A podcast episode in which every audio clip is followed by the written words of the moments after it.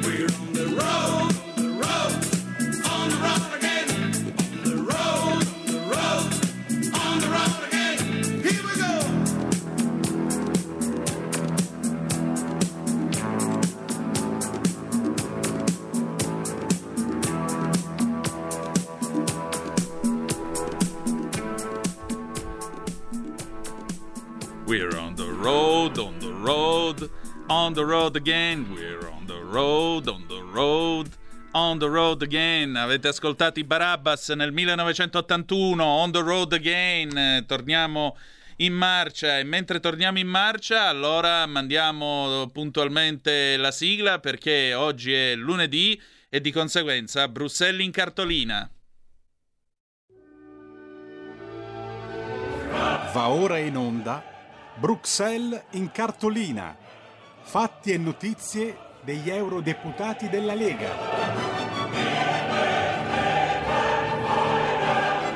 E rieccoci, siete sempre sulle magiche, magiche, magiche onde di RPL. Questo è sempre Zoom, 90 minuti in mezzo ai fatti, lo spazio Bruxelles in cartolina. è lo spazio nel quale noi incontriamo gli eurodeputati della Lega presso l'Europarlamento. Io oggi voglio dare il mio benvenuto all'onorevole Stefania Zambelli, lombarda di Salò, dal 1995 in politica inizia come segretaria della Lega a Salò, nel 2011 è vice sindaco della sua eh, città, dopodiché dal 2019 è eurodeputato eh, con la Lega. Onorevole, buongiorno, benvenuta a Zoom. Buongiorno a tutti e buon lunedì. Grazie. Onorevole, senta, io consultando i suoi interventi presso l'Europarlamento ne voglio segnalare due e vorrei eh, un suo commento. Il primo, il primo è una, un suo intervento per iscritto dove lei giustamente parla di ricollocamento dei migranti. L'Europa da anni parla di solidarietà e meccanismi di ridistribuzione, ma nonostante le numerose promesse e belle parole, i dati ci confermano che è sempre l'Italia a doverli ospitare, senza che l'Europa sia capace di trovare una soluzione definitiva. Da inizio anno, infatti, sono sbarcati in Italia 18.000 migranti clandestini contro i 2.000 del 2019 quando Salvini era ministro. Nell'ultimo mese soltanto lo 0,3% di questi migranti è stato redistribuito ad altri paesi europei. Appena 20 persone, alla faccia della solidarietà europea. Un'alla faccia che condivido. Guardi, eh, basta guardare le immagini dei telegiornali e vedere che sono tutte belle parole che, che l'Europa dice, ma dopodiché è solo l'Italia che li prende e, e ce li dobbiamo pure tenere. Guardi cosa è successo in Spagna, guardi cosa, dove, cosa succede nei eh, purtroppo eh, gli altri paesi europei ai propri territori tengono e queste persone non le fanno entrare mentre noi purtroppo facciamo entrare tutti senza controlli e le conseguenze poi si vedono I vari, tutti i giorni, vediamo, leggiamo, vediamo i telegiornali, le varie aggressioni, quello che è successo a Roma, quello che è successo a Lecco, eh, sono immagini purtroppo che succedono solo ed esclusivamente in Italia. È un fenomeno che va controllato e, ed è stato fermato eh, solo ed esclusivamente quando c'era Matteo Salvini come, come ministro. Certo. Senta, invece mi, mi, avvicino adesso al suo secondo intervento che è del 10 giugno scorso. Autismo e occupazione inclusiva. Lei tra l'altro eh, ha lavorato nella sanità, quindi diciamo è un settore che conosce abbastanza bene. Lei dà dei dati ai colleghi dell'Europarlamento. L'autismo è una forma di disabilità molto complessa che interessa solo in Europa circa 5 milioni di persone. In Italia i dati sono purtroppo in crescita, si stima fra 300 e 500 mila persone autistiche, con numeri pressoché raddoppiati rispetto a 12 anni fa. E il problema è che non c'è lavoro per loro, perché il tasso di impiego degli esatto. autistici è infatti inferiore al 10%, numero di gran lunga inferiore rispetto ai livelli di occupazione delle persone con disabilità che si attestano al 47% e al 72% delle persone senza disabilità. Come possiamo garantire allora un'occupazione stabile o comunque un, ambiente di lavoro dignitoso per chi soffre di autismo? Eh, si tratta proprio di cercare il più possibile di trovare un ambiente di lavoro con le caratteristiche di questi ragazzi, di questi signori, di, questi, eh, di, queste persone che purtroppo devono stare in ambienti protetti. Cosa significa che a un bambino, un ragazzo, un, un adulto autistico il rumore, ci sono delle, delle, delle cose che purtroppo loro eh, non, possono, non, possono, reggere. Perciò dobbiamo cercare loro alla eh. allarmanti il telefono non ci sta aiutando. Pronto? In crescita.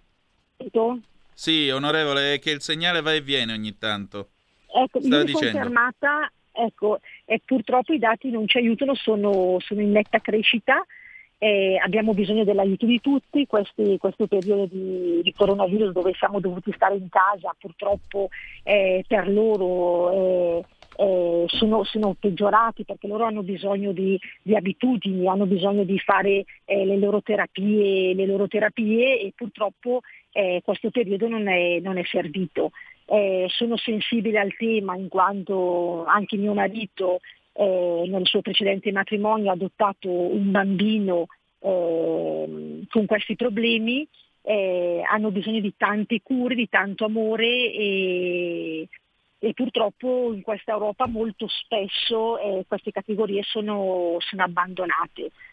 quando facciamo mozioni eh, inerenti alla disabilità, molto spesso, eh, essendo in un gruppo che si chiama Identità Democrazia, da quando eh, siamo stati eletti siamo, c'è questo cordone sanitario che ci impedisce di portare a casa eh, punti molto importanti.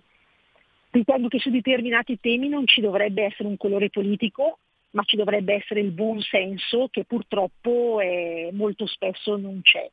Vi voglio raccontare quello che sto facendo a livello europeo, che poi sì. comunque se, sto portando avanti una carta della disabilità che secondo me è molto importante. Vi faccio un esempio, può, può, sembrare una sciocchezza, ma vi faccio un esempio. Una famiglia con un, dei bambini disabili, perché io conosco anche famiglie che hanno due bambini disabili, li vogliono portare al cinema, li vogliono portare a Gardaland e loro hanno un tesserino solo da esporre sulla propria autovettura. Perciò cosa succede? Che quando poi devono entrare al cinema o a Gardaland, in qualsiasi altro posto, eh, non hanno un altro tesserino da far vedere. Allora sto portando avanti questa battaglia perché è giusto che questi ragazzi, questi bambini, questi adulti, quando entrano in qualsiasi posto, possono mostrare un tesserino o semplicemente anche se si trovano eh, a casa e hanno bisogno della polizia, dei vigili del fuoco, facciano vedere questo tesserino di riconoscimento in modo che possano essere immediatamente aiutati. Anche su questo lato qua che dovrebbe essere una cosa direi semplice, eh, sto attendendo una risposta è anni che attendiamo una risposta per avere questa, questo tesserino a livello europeo per la disabilità.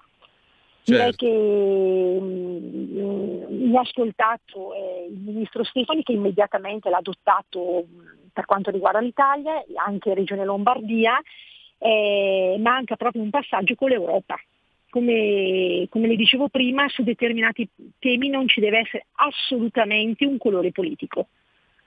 Esatto, è quello che penso anch'io, anche perché, ripeto, il benessere di chi è diversamente abile o soffre di determinate patologie viene prima di tutto e supera qualunque steccata e qualunque contrapposizione politica. Forse anche in questo si misura l'efficacia del, della burocrazia europea, mi permetta, potrebbe essere un modo per eh, far sapere alla gente che appunto l'Europa non si occupa solo di misurare le dimensioni di carote, zucchine o delle reti da pesca per o aiutare l'ambiente. L'acqua nel vino. Esatto. Sono anche in commissione cancro. Ecco. E le devo dire che sono posso dire allucinata da determinati interventi che fanno anche i miei colleghi perché eh, il Made in Italy è veramente massacrato ogni volta che eh, si parla di determinati argomenti di salute perché per esempio il Nutri-Score, se lei gira i supermercati fr- francesi, eh,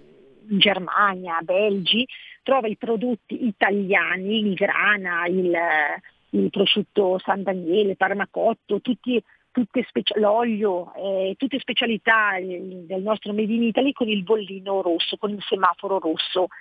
Eh, cosa significa? Che è un prodotto che non fa bene, è un esatto. prodotto che eh, bisogna evitare di mangiare. Eh, poi vede magari eh, la mozzarella fatta in Francia che piacerebbe poi assaggiarla o determinati altri prodotti e hanno il bollino verde. sono cose gravi, l'acqua nel vino.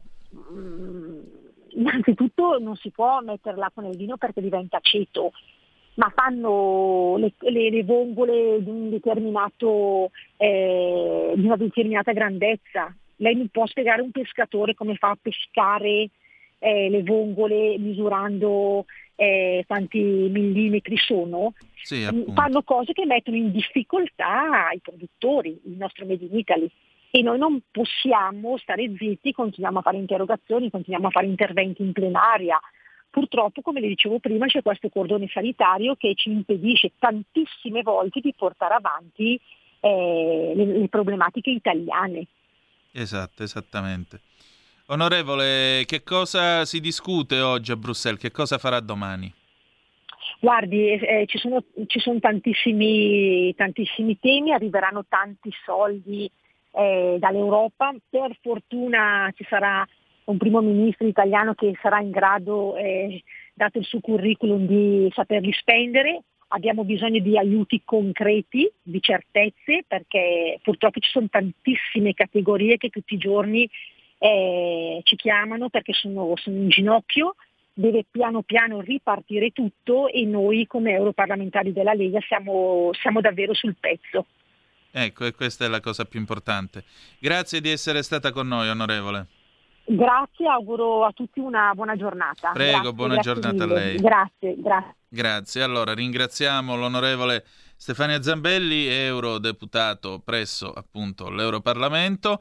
E adesso abbiamo ancora qualche minuto, per cui apriamo le linee telefoniche 0266203529 se volete essere dei nostri per telefono, oppure lo sapete 346 642 7756 se volete mandarci le vostre zappe o whatsapp che dir si voglia.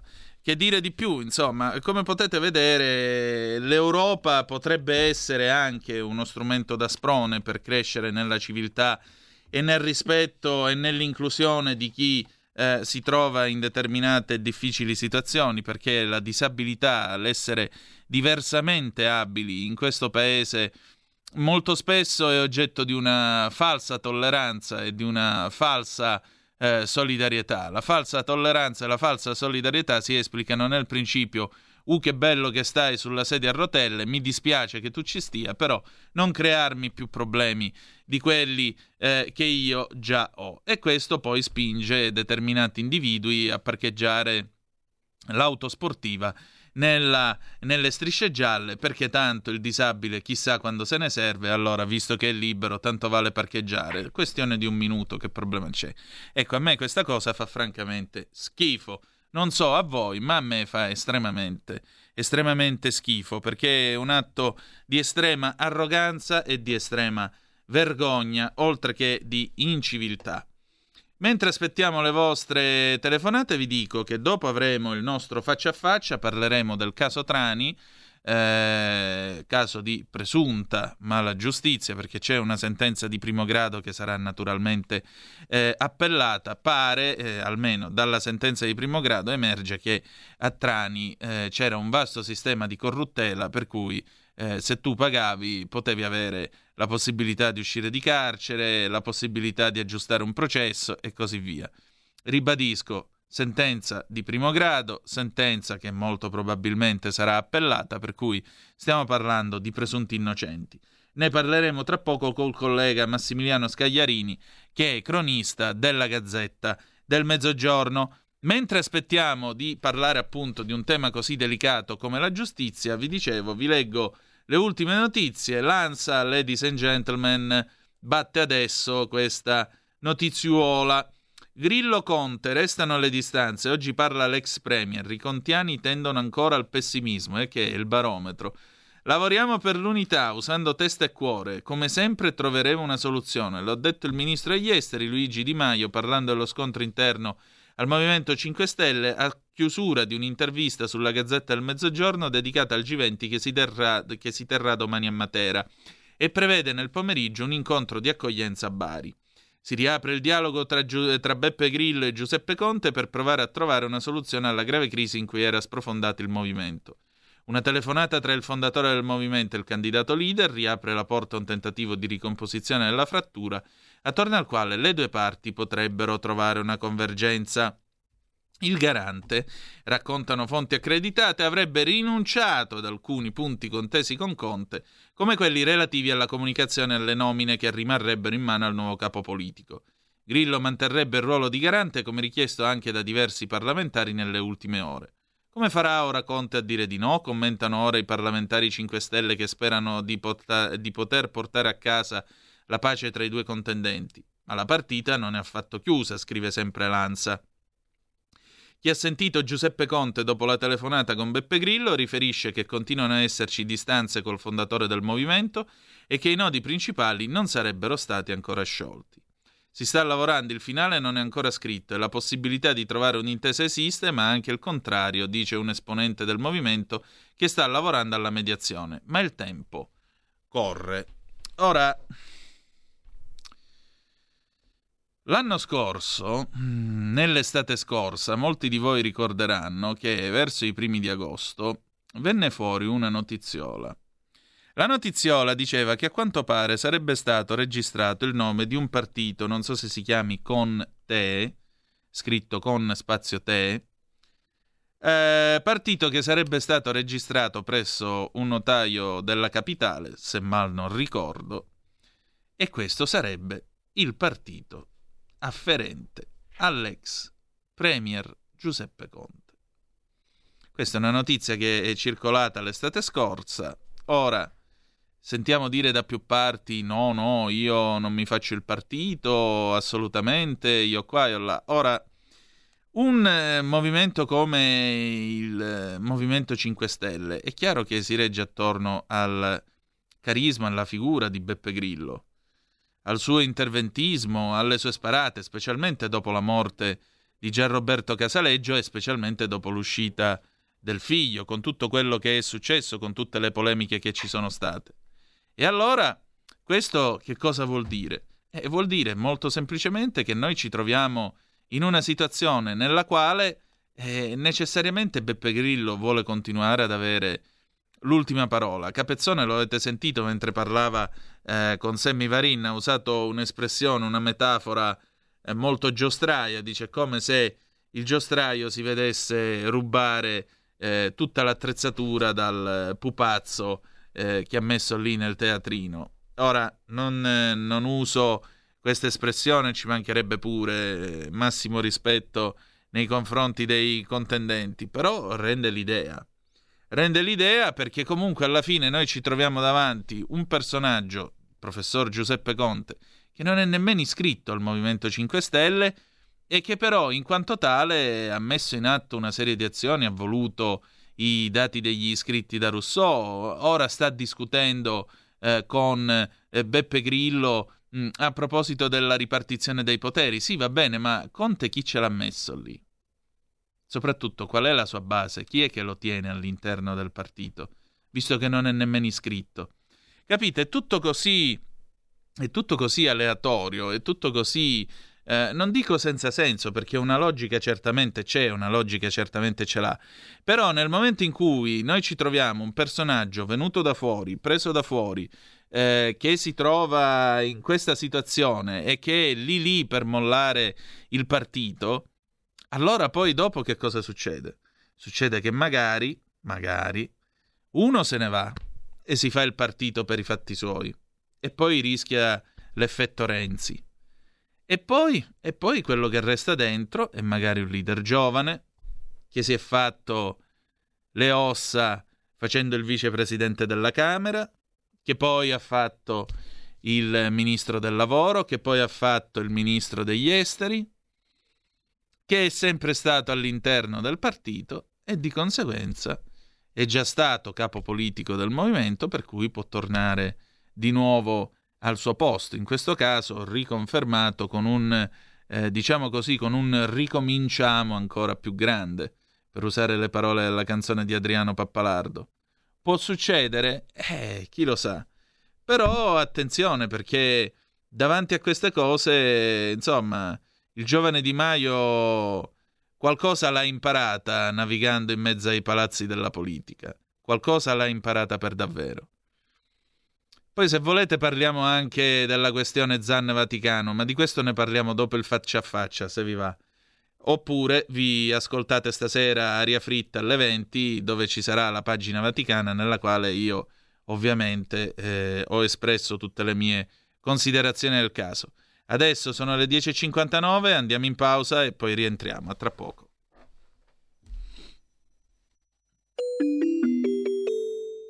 Due per mille alla Lega. Sostieni la Lega con la tua firma. Scrivi il codice D43 sulla tua dichiarazione dei redditi. Assegnare il tuo 2 per 1000 al codice D43, D43, D43 non costa nulla Aiutaci ad aiutarti. Il tuo supporto è prezioso. Ricorda, D43 per il tuo 2 per 1000 alla Lega di Salvini.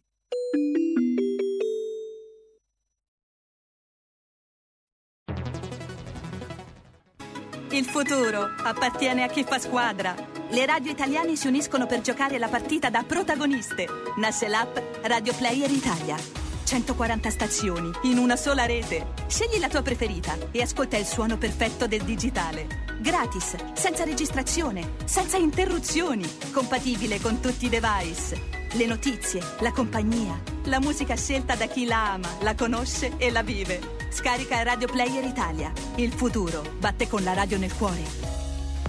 Anche RPL è disponibile su Radio Player Italia.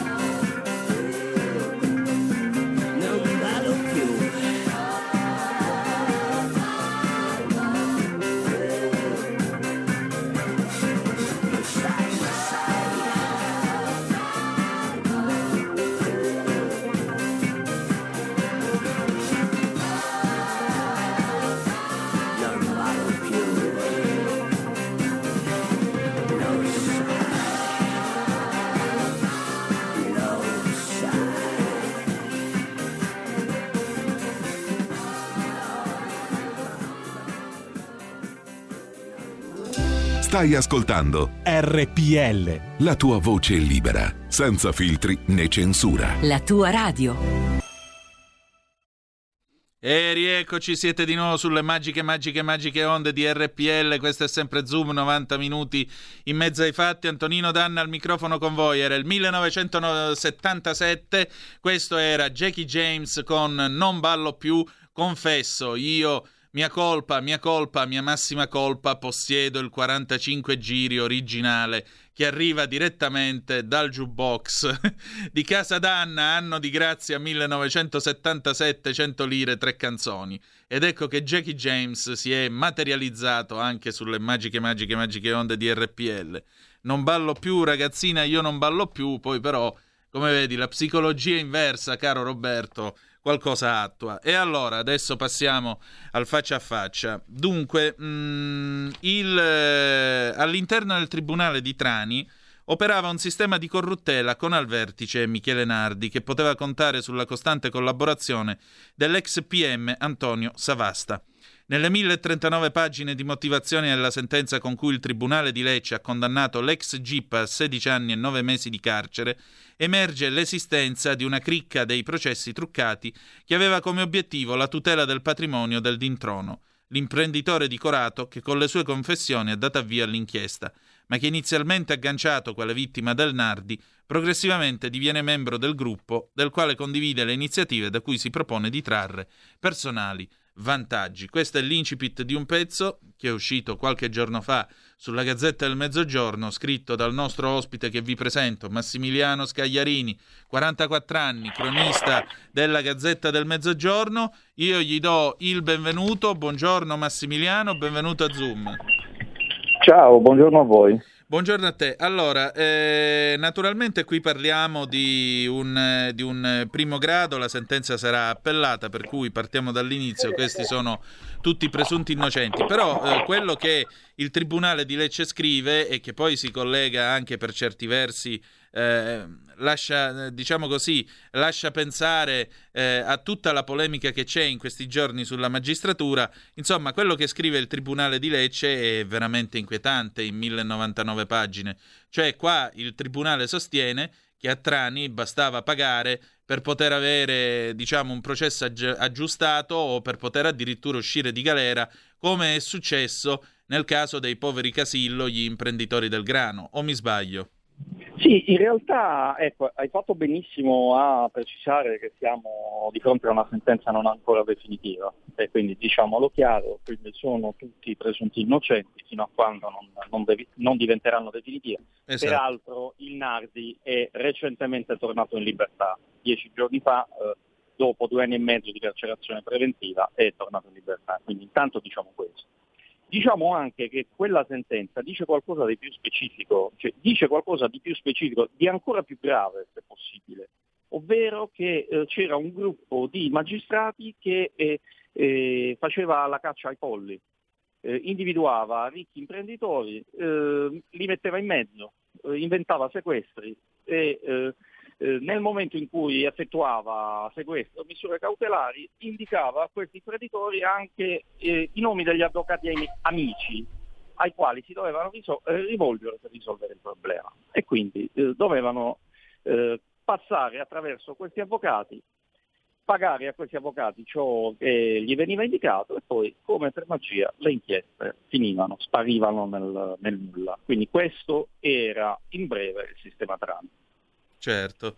Senti, ma mh, mm, questo sistema, diciamo così, può essere considerato una sorta di metastasi del sistema Palamara che è venuto fuori negli ultimi tempi? Cioè c'è un cancro che sta crescendo nella magistratura italiana?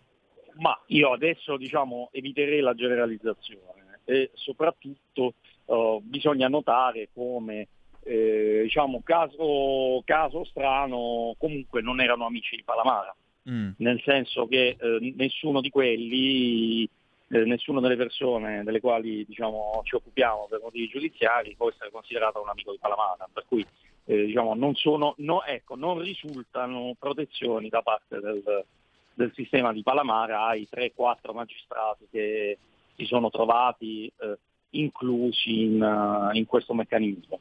E se c'era un cancro, questo cancro diciamo, eh, non, non, era nato da, da, quello che abbiamo letto a livello nazionale.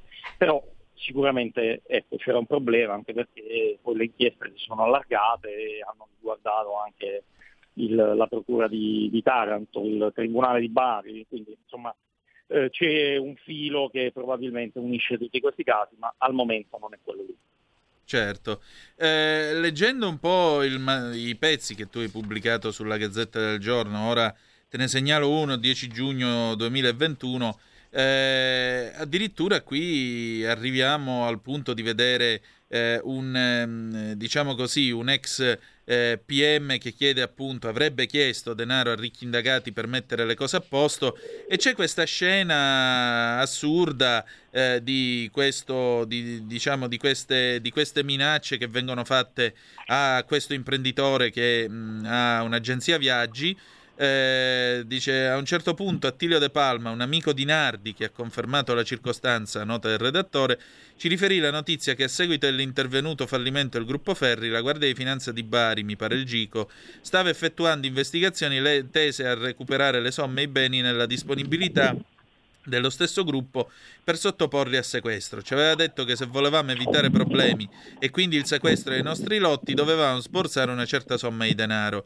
Mi disse infatti che dovevamo accumulare la cifra di 300.000 euro da ripartire tra di noi in base ai lotti acquisiti, che sarebbero stati versati in seguito eh, ai giudici del eh, fallimento Ferri, che erano appunto Savasta e Nardi. Cioè, qui addirittura si parla di questo eh, di un PM che arriva eh, in, in, una, in, una, caserma, credo, della finanza e parcheggia la Ferrari. Insomma, diciamo così, diciamo così che eh, qui è proprio uno spaccato, ribadisco, se eh, naturalmente ci sarà la sentenza definitiva. Eh, qui è uno spaccato abbastanza inquietante, o mi sbaglio?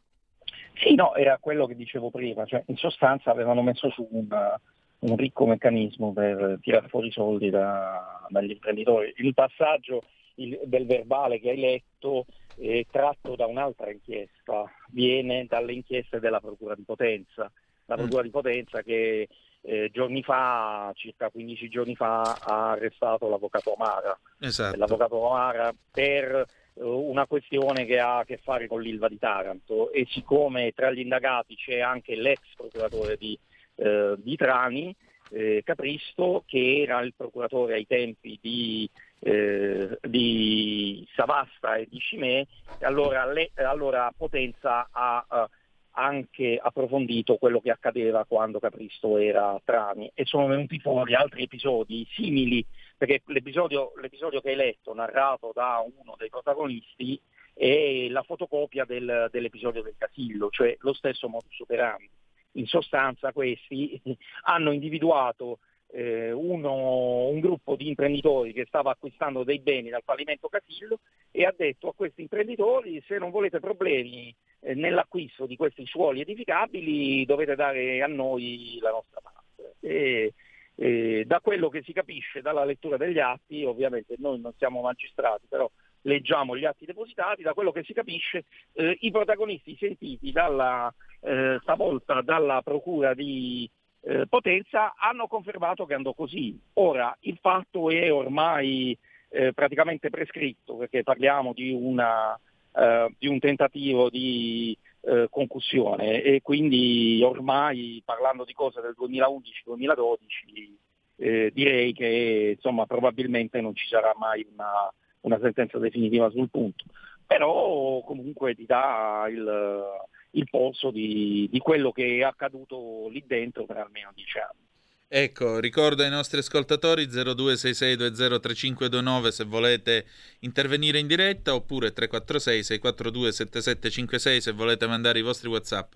Massimiliano, è arrivato un WhatsApp da un nostro ascoltatore visto che abbiamo evocato Amara. Eh, Lorenzo 199 ci dice: "Scusa Antonino, che differenza c'è tra il sistema Trani e il processo Eni?". Giro a te questa domanda.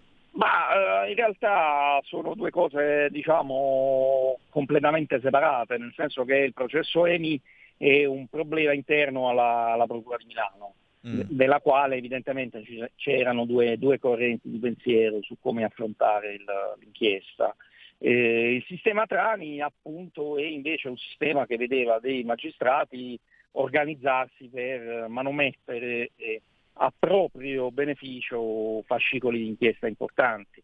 Eh, Amara in realtà passa anche da Trani, passa da Trani perché individua Trani come la procura da cui far partire un complotto, eh, un presunto naturalmente complotto eh, nei confronti del, eh, dell'allora amministratore delegato dell'ENI.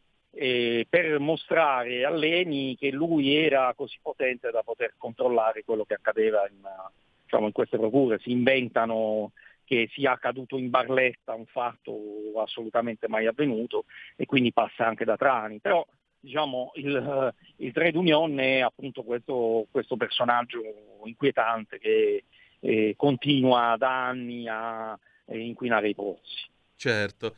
Senti, ma mh, mm, davanti a tutto questo, come si può e si deve riformare la magistratura italiana? Eh, se dico quello che penso mi arrestano, quindi non lo dico. Va bene, eh, diciamo qualcosa eh, di costituzionalmente il problema, sopportabile. Il problema vero è che naturalmente diciamo, nella magistratura la maggioranza dei magistrati eh, sono persone non solo per bene, ma anche dotate di, una, di un forte senso dell'etica. Poco ma sicuro. E, ecco, il problema è che ne basta uno soltanto che diciamo, questo senso dell'etica non ce l'ha, oppure ha uno spiccato senso dell'etica criminale, eh, per mettere in dubbio una delle funzioni eh, fondanti di una democrazia. E quindi un singolo caso, anche piccolo, anche di solo sospetto, eh, crea uh, difficoltà, uh, secondo me, insormontabili, perché non se ne esce più. Perché oggi il vero problema è che ogni cittadino che è capitato nella, uh, eh, nelle grinfie di quella gente, e, e, ma ogni cittadino che diciamo, deve passare da, da quella strada ha legittimamente eh, il diritto di chiedersi se il suo processo sarà sereno, eh, fatto da giudici terzi e quindi se si potrà affidare della giustizia. Questo è il vero nodo di, di tutta questa storia.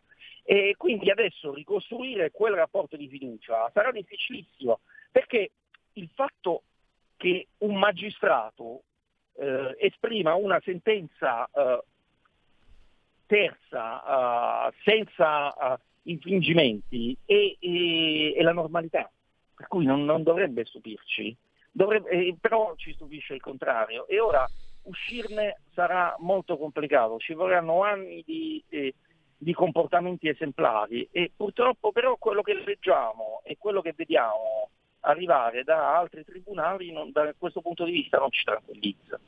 Massimiliano, c'è una telefonata per noi, la prendiamo subito. Pronto, chi è là?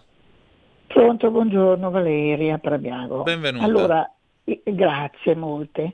Ecco, io veramente mi, mi, mi, fa male lo stomaco sentire queste cose da parte della magistratura, un potere dello Stato, un potere della Madonna, come si dice qua da noi, vabbè.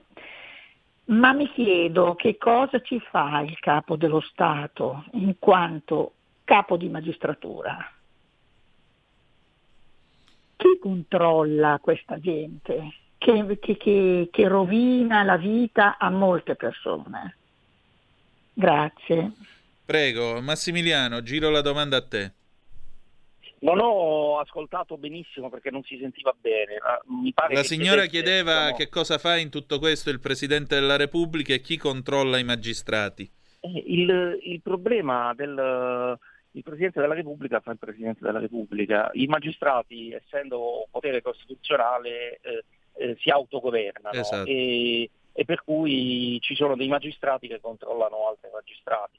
Allora, il segnale positivo è che la magistratura ci ha messo tempo, questo, anche questo dobbiamo dirlo, però ha, eh, ha mostrato di avere gli anticorpi per eh, difendersi da queste situazioni. Per cui questo diciamo, va visto come un segnale positivo, perché comunque eh, le inchieste della magistratura sono arriva- alcune sono arrivate tardi e lo dobbiamo dire, però hanno finalmente fatto pulizia.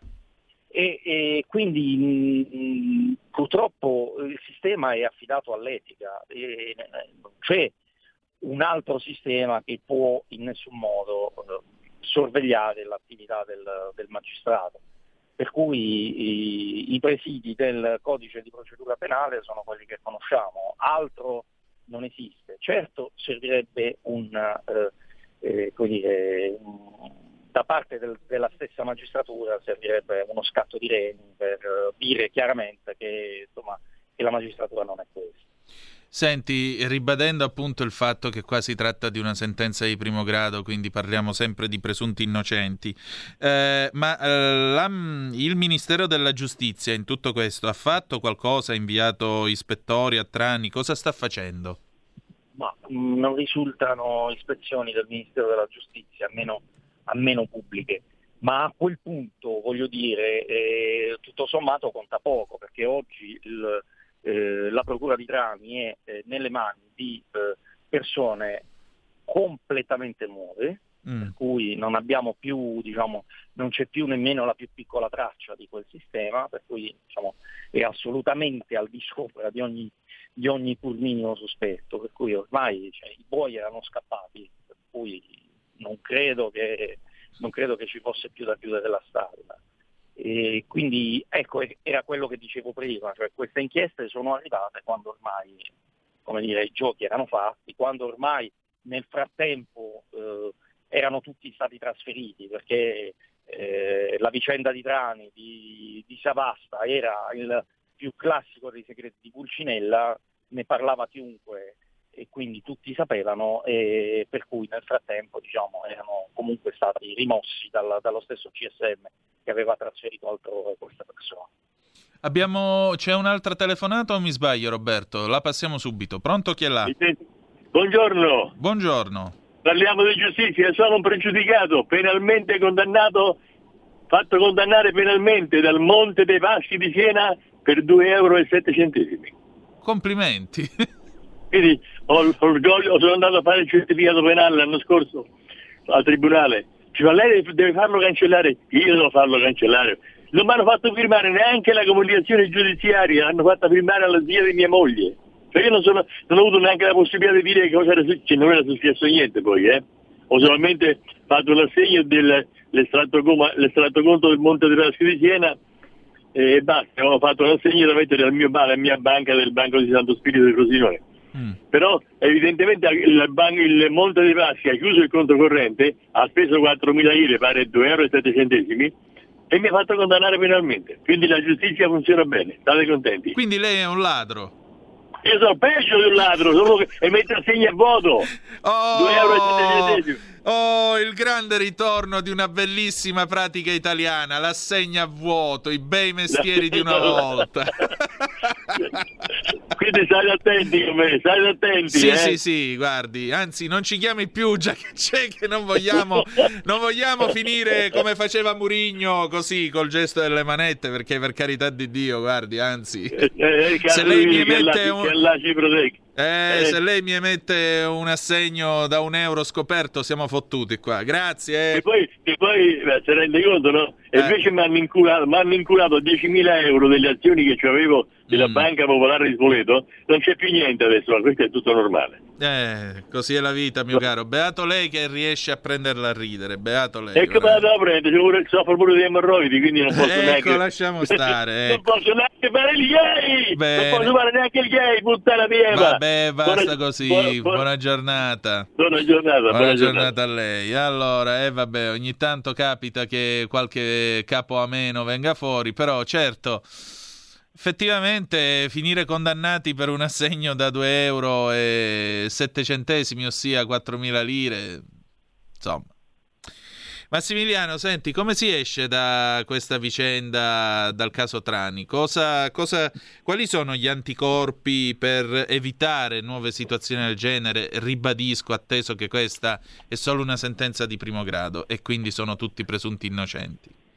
Eh, insomma abbiamo detto prima, non c'è molto altro da fare che non affidarsi alla, allo spirito di giustizia di chi l'amministra mm. e, insomma, e sperare che eh, casi del genere non si ripetano. La riflessione riguarda le, le piccole sedi giudiziarie, però anche, è, anche questo è un problema di tipo generale che insomma, riguarda Trani perché eh, cioè, ci dobbiamo chiedere se riguarda Trani perché a Trani erano tutti brutti e cattivi o riguarda Trani perché dalle altre parti non se ne accorgono. Eh. Questo insomma, nessuno di noi può dirlo, però insomma, sarei, sarei tentato di pensare che eh, diciamo, eh, problematiche di questo genere si verifichino insomma, anche altrove, anche per quello che leggiamo, anche per le cronache che leggiamo sui giornali locali. Per cui insomma, eh, se ci sarà da fare andrà fatto un serio ragionamento sulla, sulla riforma del sistema giudiziario, anche dell'organizzazione delle circoscrizioni dei, dei tribunali. Senti, in questo senso i referendum che sono stati proposti dalla Lega insieme al Partito Radicale possono dare una spinta in questa direzione? Secondo te? Sicuramente, sicuramente sì, perché comunque una, eh, in questo momento secondo me una scossa serve. Eh, quale sia questa scossa, eh, non so se oggi si possa andare tanto per il sottile, quindi insomma fare il distinguo, però certamente eh, io, non sono, io, non sono, d'accordo eh, perché non, non, bisogna giocare con la responsabilità civile dei, dei magistrati, mm. anche se ci sono stati abusi, per me con la responsabilità civile del magistrato, perché il magistrato deve essere libero e deve essere libero in tutti i sensi.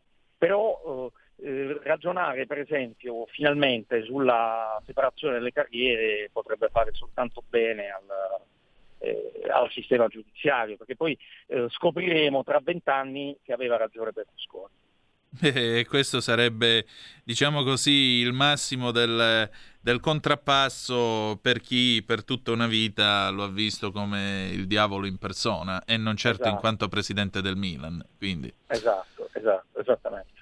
Senti, senti, che cosa sta succedendo adesso a Trani? Le indagini vanno avanti, la sentenza sarà appellata molto probabilmente. Che cosa accade adesso?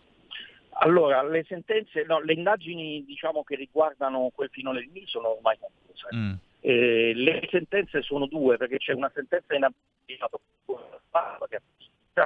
Eh, Aspetta che si è sentito male, c'è una sentenza? Abbreviato. Sì, di rito abbreviato. Sarasta ha preso 10 anni e, e il 12 di luglio quindi verrà discusso questo appello. Eh, la sentenza che riguarda Nardi eh, invece quella è con il rito ordinario, i termini di appello non sono scaduti, ma ovviamente verrà appellata anche quella lì. Beh, e certamente. poi ci sono, sono, in corso altri filoni di indagini più piccoli, eh, più concentrati su singoli episodi, insomma vedremo.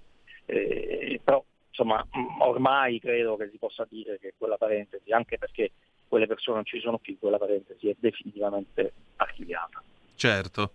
Eh, Massimiliano, grazie del tuo tempo e grazie di essere stato con noi quest'oggi.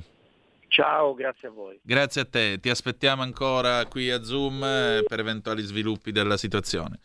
Allora, mi pare di capire che eh, questa vicenda dovrebbe far riflettere tanti di noi, dovrebbe far riflettere eh, i cittadini che si avvicinano all'ingranaggio della giustizia, anche perché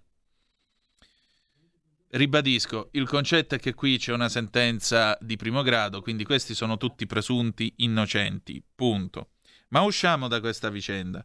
Io non so quanti di voi abbiano letto il libro eh, Una storia semplice di Leonardo Sciascia. Non si parla di eh, magistrati corrotti, ma eh, diciamo c'è questa figura all'interno del libro Una storia semplice di Sciascia eh, il cosiddetto uomo con la Volvo, quello che è il testimone principale di questo misterioso omicidio dal quale poi appunto si aggrovigliano tutti i fatti di questo giallo. Tra l'altro è un giallo di nemmeno 100 pagine, quindi lo leggete nel giro di un paio d'ore se vi ci mettete.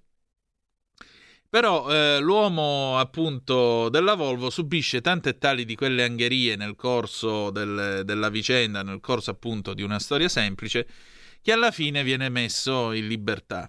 Quando viene messo in libertà dal magistrato, sta uscendo eh, dal, dal, dal tribunale e mentre esce dal tribunale cantando, si accorge che una delle persone che sta entrando invece nel tribunale, che sta andando a conferire col giudice, è uno, delle, è uno di quelli che fa parte molto probabilmente della cricca eh, di assassini, della cricca insomma che ha dato origine a tutta questa storia. Arriva davanti alla macchina, trova eh, un verbale per divieto di sosta, lo raccoglie divertito perché tanto dopo quello che ha passato, figuriamoci, e dice per Bacco quello lì era il capostazione. E poi subentra questa seconda domanda, e che mi vada a infilare in un altro guaio eppure più grosso? E quindi sale in macchina e se ne va e finisce il romanzo. Perché vi dico questo? Vi dico questo perché eh, Atti come questi, storie come queste, che ripeto sono soggetto di sentenza mh, di primo grado, quindi qui non ci sono condanne definitive, non c'è ancora una verità eh, giudiziale eh, finale, cose così comunque non aiutano la fiducia del cittadino nella magistratura.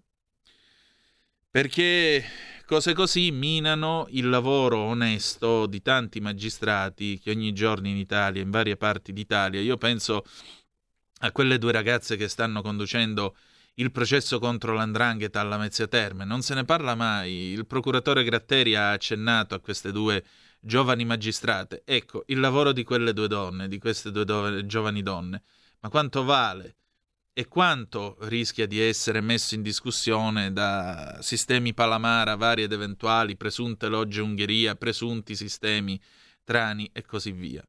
Io credo che la magistratura comunque possa trovare al suo interno anche gli anticorpi per risolvere questi problemi. Ribadisco, eh, sempre tenendo presente che oggi abbiamo parlato di presunti innocenti. Andiamo in pausa, torniamo tra poco. Stai ascoltando RPL. la tua voce libera, senza filtri né censura. La tua radio.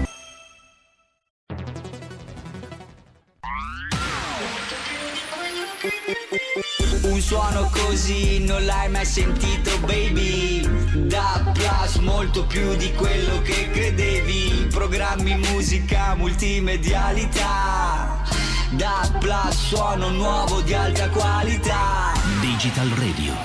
Il suono perfetto. Dub Plus. Anche RPL, la tua radio, è in Digital Radio. Porta con te ovunque RPL la tua radio. Scarica l'applicazione per smartphone o tablet dal tuo store o dal sito radiorpl.it. Cosa aspetti?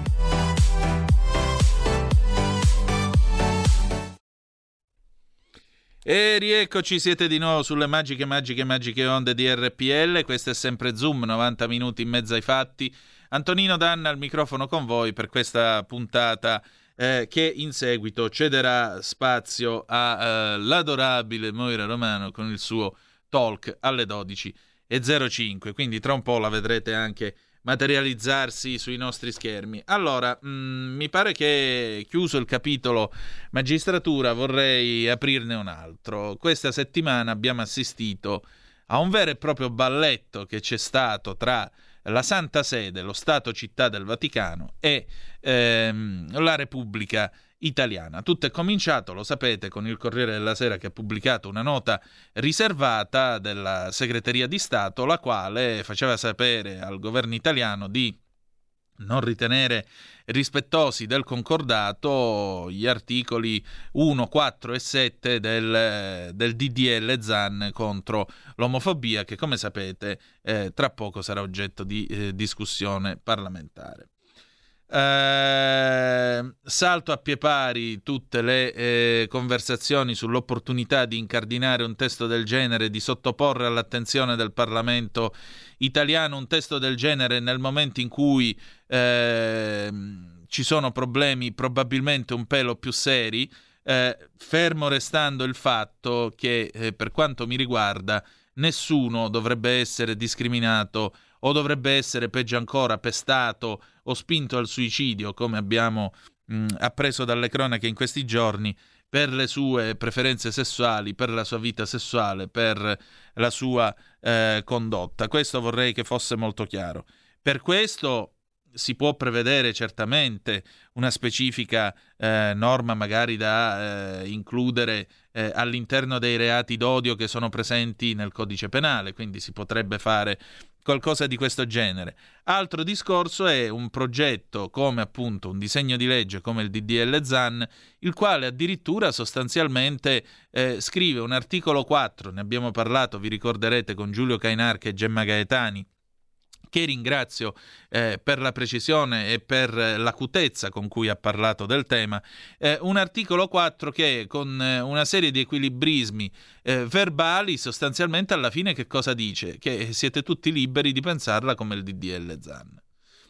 E allora, se siamo tutti liberi di pensarla come il DDL ZAN, la Chiesa Cattolica, lo Stato Città del Vaticano, giustamente dice attenzione, guardate che qui si sta violando il concordato nella riforma che è stata fatta dagli accordi di Villa Madama del 1984, perché molto spesso si parla di concordato e tutti pensano a Benito Mussolini. In realtà il concordato è stato revisionato da Bettino Craxi insieme con il cardinale Agostino Casaroli nel 1984 e lo Stato Città del Vaticano infatti si riferisce proprio al, all'accordo di Villa Madama perché dice attenzione noi abbiamo dei, dei dubbi per quanto riguarda la libertà di espressione eh, e la libertà di organizzazione sia della Chiesa Cattolica in quanto tale che dei suoi fedeli e delle sue associazioni. Questo significa che se un prete sale all'altare e dice noi dobbiamo avere tutto il rispetto per eh, le famiglie arcobaleno, per gli omosessuali, eccetera, eccetera, ma aggiunge però per la nostra fede il matrimonio è soltanto tra un uomo e una donna, è chiaro che deve essere libero di poterlo dire. Perché, come, ave- come già sapete, Alessandro Cecchi Paone, il direttore del TG4, qualche tempo fa aveva detto io aspetto che il DDL ZAN eh, entri in vigore, se io eh, se ben ricordo e eh, scusandomi per eventuali imprecisioni nella citazione, dice aspetto che entri in vigore perché così il primo che dice che la famiglia è con mamma e papà o che il matrimonio è tra uomo e donna, io lo posso denunciare come crimine d'odio. Io credo che non sia un crimine d'odio. Credo che non sia affatto un crimine d'odio. Come allo stesso modo non bisogna odiare, e non, non c'è motivo per, di odiare, eh, una famiglia arcobaleno perché alla fine della fiera chi la paga? La pagano i bambini. Prendersela coi bambini non mi sembra un gesto coraggioso, non mi sembra un gesto dignitoso. E allora, e allora, mentre questo accadeva, mentre questa nota partiva dalla Santa Sede destinata alla Repubblica Italiana, ecco che è cominciato un curioso balletto, vi dicevo.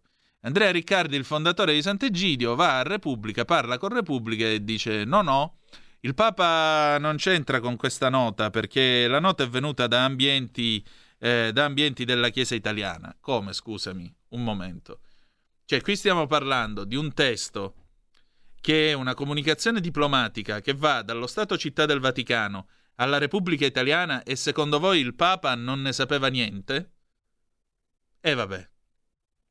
A questo punto sul messaggero, se non sbaglio, eh, Franca Giansoldati, bravissima collega, che saluto tra l'altro, ciao Franca, intervista il cardinale Re, il decano del collegio cardinalizio, e il cardinale Re giustamente dice no, no, guardate che un documento del genere, se è partito ed è stato inviato al governo italiano, non è un documento che viene fuori così dall'iniziativa di un gruppo di singoli, è un prodotto che naturalmente del quale il Papa era a conoscenza e che come tale eh, naturalmente ha la sua autorizzazione. Alla fine di tutto questo balletto spunta il cardinale Parolin, il segretario di Stato Vaticano, il quale dice attenzione, questo era un test interno, cioè una comunicazione riservata tra il Vaticano e la Repubblica Italiana. Ma oltre a essere un test interno, noi non è che ce l'abbiamo Mm, con la famiglia tradizio- con le famiglie arcobaleno, non è che noi ce l'abbiamo con la Repubblica Italiana, con la sua laicità, con l'indipendenza dello Stato italiano, ma molto semplicemente facciamo presenti alcuni argomenti interpretativi che potrebbero sollevare dei problemi. E qui il cardinale Parolin, da gran diplomatico quale egli è, risponde anche a Roberto Fico, il presidente della Camera, il quale si è segnalato per una, diciamo così, non molto approfondita conoscenza del concetto di laicità nel nostro paese, perché la laicità in Italia non è separazione tra Stato e Chiesa come è in Francia, quello è laicismo.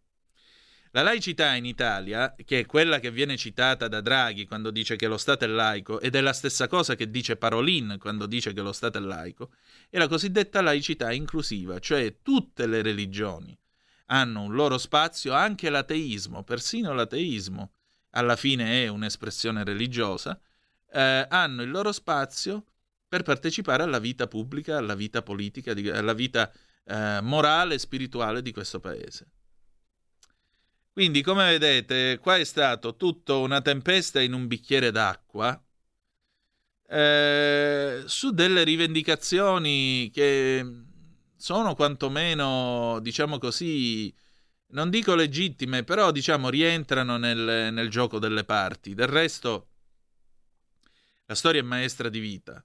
Paolo VI condusse una vera e propria campagna contro l'approvazione del divorzio nel 70, continuò a parlarne anche dopo l'approvazione. Pensate, quando il presidente Leone nel 72 andò in visita da Paolo VI, Paolo VI gli fece adeguata reprimenda a proposito dell'approvazione del divorzio, fino a quando poi nel 74, spingendo anche su Fanfani, Fanfani che non avrebbe mai voluto fare una campagna referendaria come questa, eh, il sì perse, vinse il no e il divorzio restò stabilmente nel diritto italiano. E pensate, quella sera l'ambasciatore italiano in Vaticano, che io ora non mi ricordo come si chiama, scrisse nel suo diario Paolo VI cercava la sua portapia e l'ha avuta.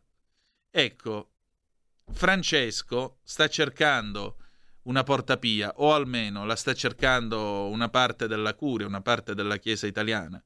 E bisogna stare molto attenti perché potrebbero averla. C'è una telefonata? No.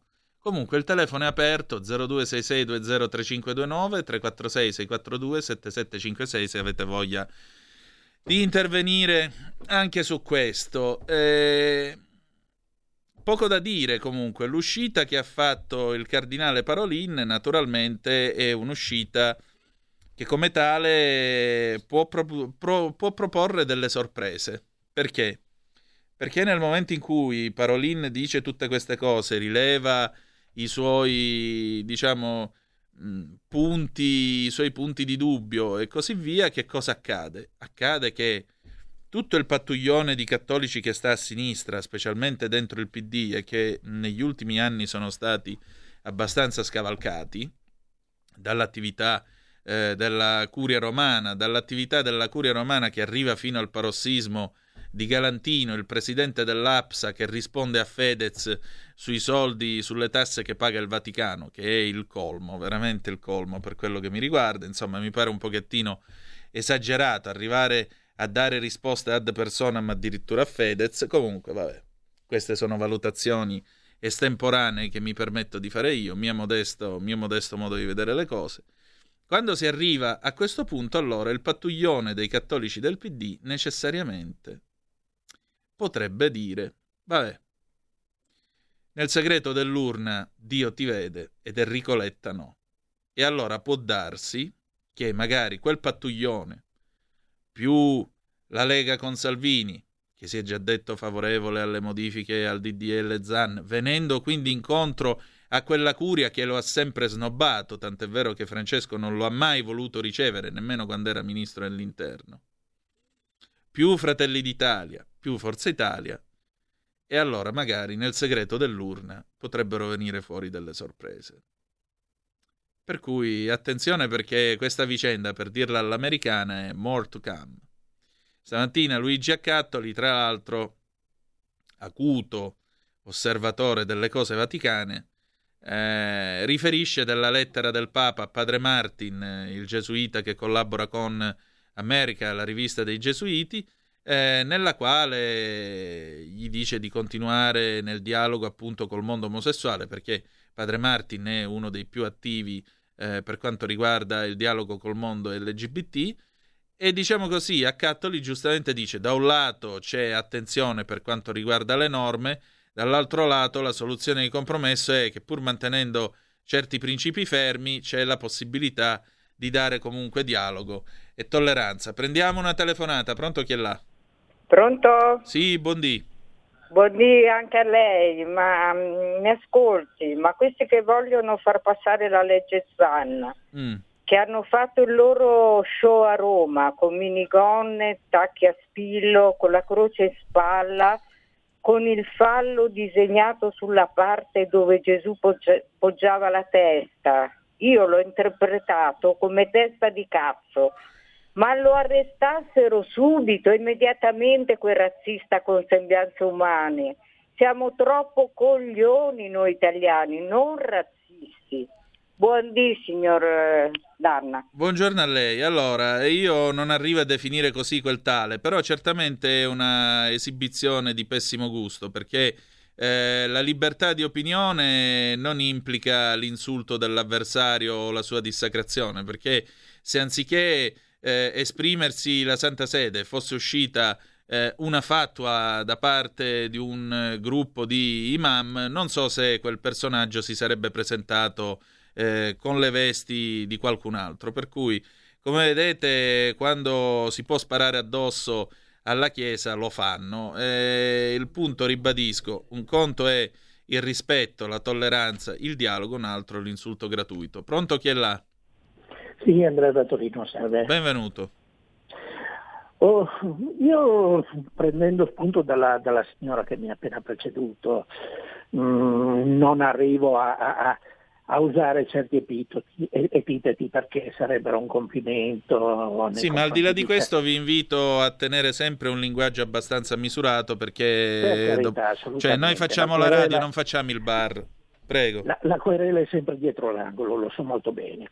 Tuttavia, a me piacerebbe avere un colloquio eh, faccia a faccia con questa persona che si è resa così evidentemente eh, aveva necessità di diventare famosa e gli, porre, gli, gli farei una semplice domanda. Ma mi spieghi cosa ti ha fatto quell'uomo che è morto duemila anni fa di tanto male per umiliarlo in questa maniera? Cioè, queste, questi sono mh, mm, argomenti che con Gesù non c'entrano assolutamente nulla. Perché te la devi prendere con lui? Ci ha fatto qualcosa di male? Cristo non condanna mai l'omosessualità. Per cui... Eh? Tra l'altro Cristo nel Vangelo non condanna mai l'omosessualità, condanna la pedofilia Appunto. che è altra cosa. Quindi va bene, grazie. Allora, eh, io sono arrivato alla fine, si sta materializzando qui nello studio, la vedrete tra poco, niente po' di meno che l'adorabile Moira Romano che invito ecco, ad accostarsi qui, è vero. Buongiorno, aspettate che eh, ci mettiamo in assetto perché chi ci sta vedendo su radiorpl.it, sul nostro canale YouTube o anche sulla pagina Facebook, eccoci qua. E allora, eccoci qua, ladies and gentlemen, un po' più da questa parte, Cuffia. se no non entri, sì, perfetto. Cuffiazza, Buongiorno. dov'è la cuffiazza? Buongiorno. Eh, vado a prenderle. Eh, ma il bello della diretta è questo, no? Sì, è il bello della diretta, diceva Gianni Minà. Buongiorno, buongiorno l'adorabile tutti, Moira Romano. Buongiorno a tutti, qui. grazie. Ah, con i nostri 32 gradi già alle ore 12. Eh? Ma negli mia. studi di RPL c'è, c'è sempre, sempre, il sole. sole. Esatto, e anche no? fuori oggi, dai. Sì, per anche. fortuna non piove. Faccio notare che la Grazie Romano... per l'ospitalità, eh. Prego, faccio notare che la Romano ha la sedia più alta di me, per essere più alta eh, di me. perché io sono proprio una netta, eh.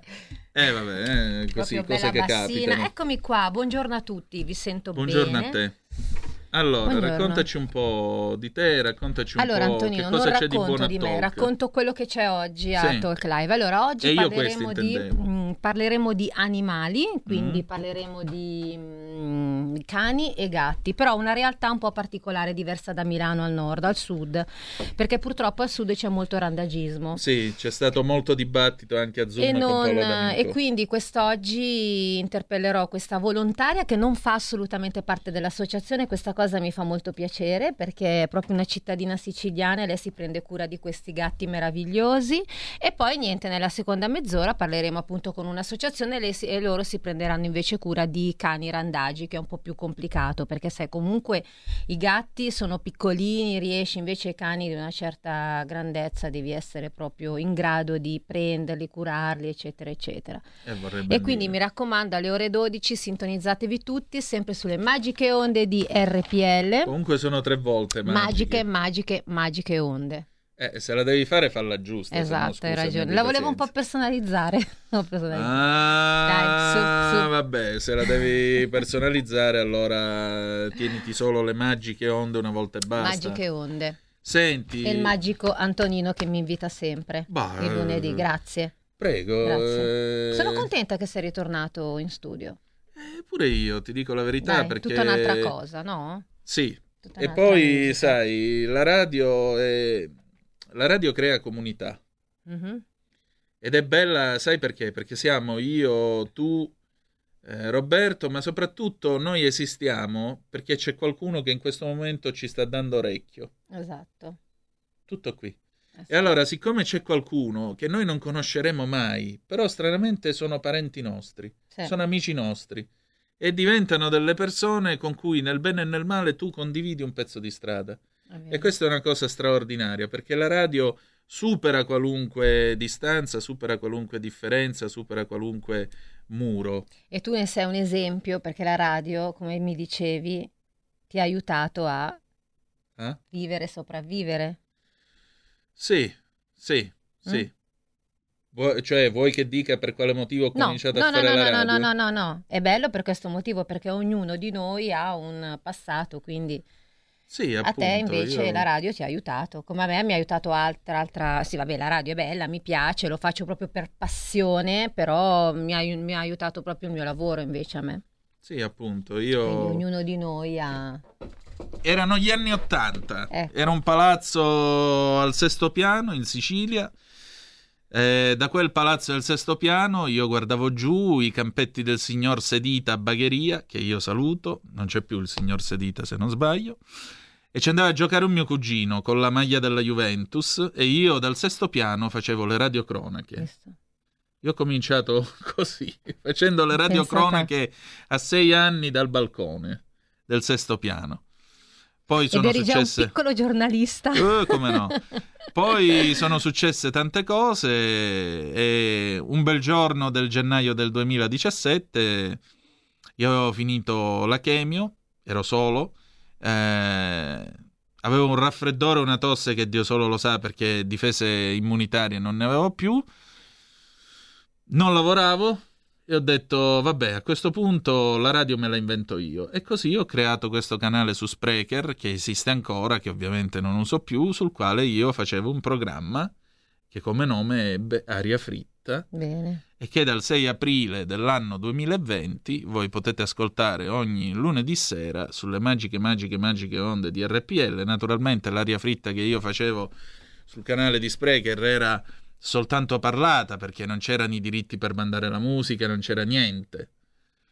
Eppure tutto questo dalla radio giocattolo, eccoci qua alla radio quella vera, Bravo. con le persone che ci ascoltano per davvero, intervengono. Ed è vero quello che dice ehm, Ligabue nel film Radio Freccia, perché le magiche, magiche, magiche onde è una citazione di quel film. Mhm. Eh, quando lui dice nel momento in cui tu vedi che il fader va su e sei in onda, senti che devi dire qualcosa di stratosferico perché nelle cuffie senti la tua voce più appuntita, più precisa, come io sento Eh, la tua voce, sì. come sento la voce degli ascoltatori. E naturalmente questo poi ti spinge a dare il massimo perché le persone che ti ascoltano qualcosa da te se l'aspettano, se no non perderebbero tempo. E tu sei soddisfatto di quello che fai? O Io- vorresti fare di più? Tutto è perfettibile nella vita. Però alla fine della fiera sai qual è il fatto? Ognuno di noi deve vivere, non lasciarsi vivere. Mhm. Quindi bisogna avere il coraggio di vivere. E avere il coraggio di vivere, sai che significa? Che io sono qua seduto con te, sto facendo la radio, c'è l'Italia che mi sente, io mi godo questo momento. Esatto. Punto. Devi vivere, non devi lasciarti vivere, perché se ti lasci vivere è finita. Tu non avrai mai il coraggio di spenderti, mai il coraggio di sbatterti per allora, qualcosa. un consiglio che dai ai radioascoltatori che in questo momento magari vogliono fare, si trovano in una situazione un po' particolare, che cosa gli consigli di fare? Date il meglio di voi stessi, perché voi siete molto meglio di quanto vi dipingono e di quanto pensate. E soprattutto abbiate rispetto di voi stessi, perché possono dirvi siete sei come tutti gli altri, possono dirvi, possono insultarvi, possono farvele di tutti i colori. Non è vero, voi siete molto meglio. Sì. Voi siete molto meglio. E soprattutto, vi ripeto, vivete, non lasciatevi vivere. Perché nella vita possono succedere tante cose e non sapete mai che cosa c'è dietro l'angolo. Non fossilizzatevi, non perdetevi, non disperatevi. Never be petty, diceva Nixon quando se ne andò. Non siate mai vigliacchi, siate coraggiosi, date il meglio di voi stessi e vedrete, e vedrete che prima o poi, dove dovete arrivare, arriverete.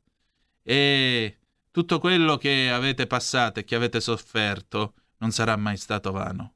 Mai. È vero, e dopo queste belle parole, E dopo queste belle parole, esatto, vi lascio nelle mani dell'adorabile Moira Romano, che dirvi di più. Noi ci ritroviamo domani alle 10.35 trattabili sulle magiche, magiche, magiche onde di RPL. E ricordate, la canzone d'amore dopo di noi è Grace Jones, La Vie en Wow, Rose che del bella. 1978. Eh, ma Ottima siamo, scelta. qua siamo gente di un certo livello, se Assolutamente sono d'accordo con te. Ecco, e vi grazie. hanno parlato Antonino Danna. E Moira Romana e ricordate che the best Is yet to come, il meglio deve ancora venire. Vi hanno parlato Moira Romano e Antonino Danna. Buongiorno. A dopo. Avete ascoltato Zoom, 90 minuti in mezzo ai fatti.